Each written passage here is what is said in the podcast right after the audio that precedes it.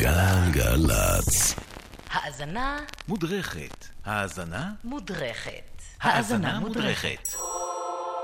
אחת ושלושים ושתיים דקות, בכל יום שישי סביב השעה הזאת אנחנו uh, מגיעים לפינה שלנו האזנה מודרכת, שבה אנחנו בוחנים uh, שיר גדול ומוכר ואהוב בז'אנר הזה שלנו של הרוק, וחוקרים עליו ואיך הוא נוצר והסיפור שלו. היום אנחנו עם שיר uh, גדול במיוחד, הבטחתי לכם אותו בשבוע שעבר, הנה זה מגיע. R.E.M. Losing My Religion מתוך האלבום Out of Time שיצא בשנת, אה, בפברואר שנת 91. מי הם R.E.M? R.E.M. אה, חבורה של סטודנטים לאומנות מאתונה ג'ורג'יה, העיר אתונה במדינת ג'ורג'יה בארצות הברית. מייקל סטייפ אה, הסולן, מייק מילס על הבאס, פיטר באק על הגיטרה, אה, ביל ברי על התופים. המפיק שלהם סקוט ליט שכבר עבד איתם כמה אלבומים אחורה ואחראי על... אה, לא יודע אם אחראי, אבל שותף למציאת הסאונד הזה של אה, R.E.M, מי הם R.E.M. עכשיו הם קמו והתחילו לעבוד כבר בשנת 80, מה שאומר שבתקופה שאנחנו נמצאים בה הם כבר עשר שנים עובדים ביחד, מקליטים, מופיעים, די לא הפסיקו להיות בטור אחד גדול מהיום שהם קמו והוציאו את האלבום הראשון ועד התקופה הזו.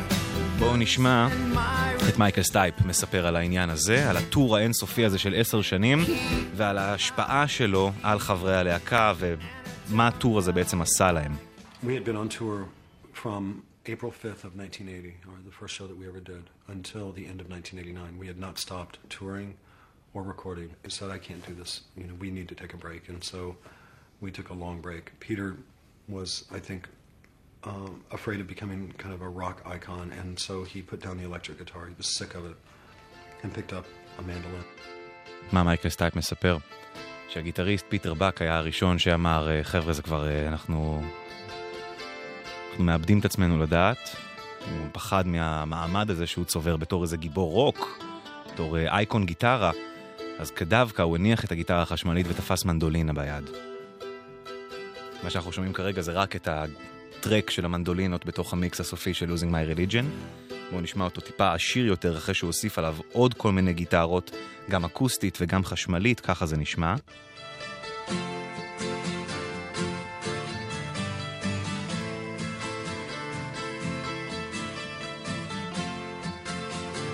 אז המנדולינה היא כמובן האלמנט אולי הכי מוכר והכי מזוהה עם השיר הזה ספציפית, אבל המילים של השיר הזה והטייטל שלו הם כל כך uh, מעוררי מסתורין ומחשבה, שגם עליהם uh, ככה נתנו את הדין לאורך השנים. מה הכוונה ב-Losing My Religion?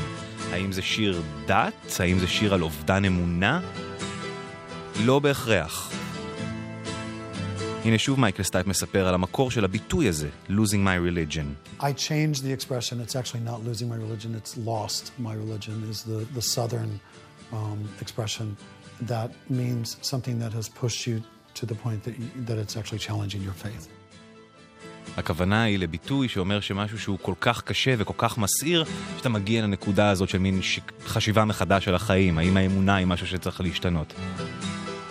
אבל לא זה המרכיב היחיד שתרם בעצם לביסוס של המילים האלה, או ההשראה היחידה לכתיבת המילים. שיר אחר, מוכר לא פחות, אה, שהיה השראה גדולה עבור מייקל סטייפ בכתיבה של הטקסט, הוא Every Breath You Take של הפוליס. הנה הוא מספר על, ה... על החשיבות של השיר הזה בכתיבת השיר. I was very impressed by the police song Every Breath You Take and how it was this love song, but it was super kind of uh, obviously to me, my interpretation of that song is that it was uh, unrequited love and that it was a little bit creepy. Like you couldn't quite tell where this person was coming from. I thought I could write a similar song, so I tried to like write a better one.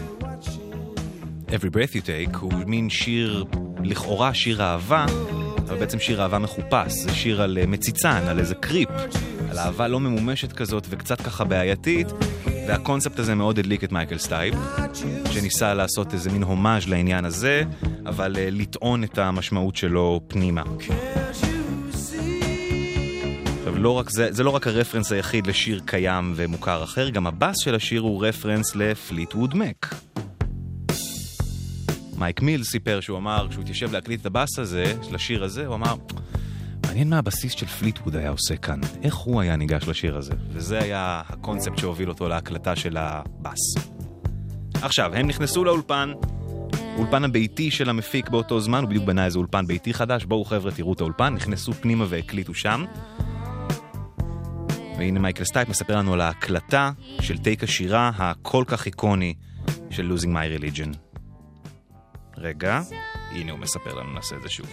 I stopped the track. So I would sing, stop, catch my breath, sing, stop, catch my breath, sing, stop. But it was one take. And when I finished, I left. I knew that I had done it. I didn't know what I had done, but I knew that it was really good. Oh, life is bigger. It's bigger than you, and you are not me. טייק אחד לקח למייקל סטייפ להקליט את השיר הזה. הוא לא רצה שמטייק לטייק האמינות שלו תיפגם. אז הוא נכנס, הקליט טייק אחד, וזה הטייק הראשון והיחיד של השירה שהוקלט ושרד את המיקס הסופי. הנה בואו נשמע את, השיא של השיר ברמת הקולות. But that was just a dream. You try to cry, fly and try. That was just a dream, just a dream, just a dream, dream. אז היה לנו את השיר המדהים הזה שיושב שם על ה... בס... בסיום העבודה, יש אה, שיר שמוכן ואמור להיכלל באלבום. עכשיו, חברת התקליטים והלהקה, כשהאלבום כולו מוקלט, יושבים ומתכננים איזה שירים יקדמו את האלבום הזה. ובדרך כלל יש איזה טריק כזה ידוע בתעשיית המוזיקה, שהשיר החד... החזק באמת מהאלבום הוא לא השיר הראשון שמשחררים, אלא השיר השני. כלומר שהשיר הראשון יוצא, גם עליו דנים ומחליטים הרבה, והוא שיר יפה ונחמד, ואז מגיע השיר השני ששובר את הרדיו. כלומר שממחיש איזשהו גרף עולה, ולא כלומר שיר חזק והשיר אחריו ירידה, ואז נותן איזשהו אובדן ללקוח אולי, או לבאז. אז הדיון הגדול היה מה יהיה השיר שילווה את הסינגל, שבאלבום הזה בכלל היה אמור להיות Shiny Happy People, ולא Losing My Religion. Shiny Happy People felt for sure like the second single, like the, the, the hit. But the question as to what the first single was be got very interesting. They need to make the right choice too. And they need to make the right choice that's going to make all of us feel like we did the right thing for the band's career to introduce the right song. And I remember the artwork had just been finished, but we were so late on picking what the single was going to be that the sleeve had already been done. But the sleeve had been done without a title.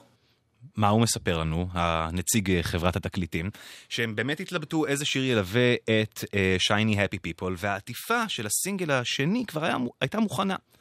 לא היה את הטייטל, אבל התמונה כבר הייתה.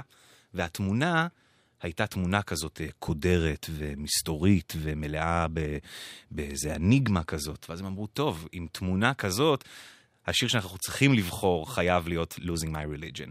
ואכן Losing My Religion יצא בליווי קליפ מדהים, קליפ מדהים שהופק בהוליווד, ובגלל הקליפ הכל כך יפה הזה, MTV ו-VH1 ניגנו את השיר הזה בלופים כל תחילת ה nineties בערך, והפכו את R.E.M. ללהקה ענקית, מצליחה מאוד מאוד בכל העולם. There's REM before and REM after Losing My Religion. It, it was an, a huge, huge international hit. And I went from being a fairly well-known but fringe uh, pop star to being a full-blown like celebrity. That's me in the spotlight. Pretty much shine the spotlight right on me. אז זהו הסיפור של Losing My Religion. השיר הגדול ביותר של R.E.M, אחד השירים הכי גדולים של הניינטיז, והשיר שהקפיץ להקה שכבר פעילה עשר שנים למעמד של אחת הלהקות הגדולות בכל הזמנים. Losing My Religion. Oh, life is bigger. It's bigger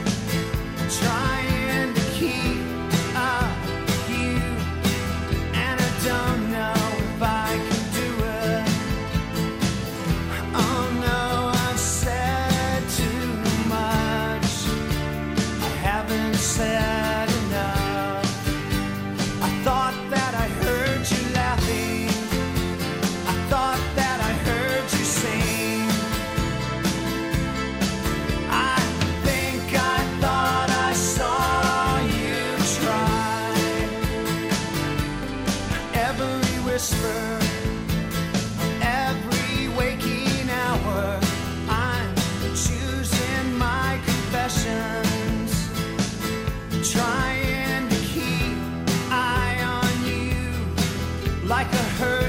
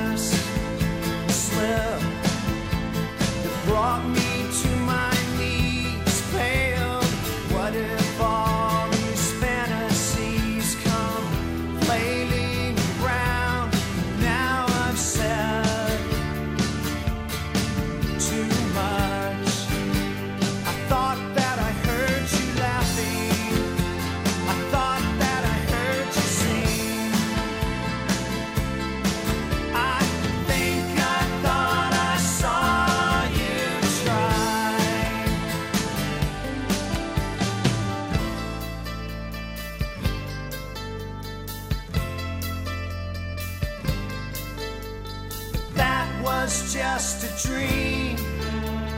That was just a dream. That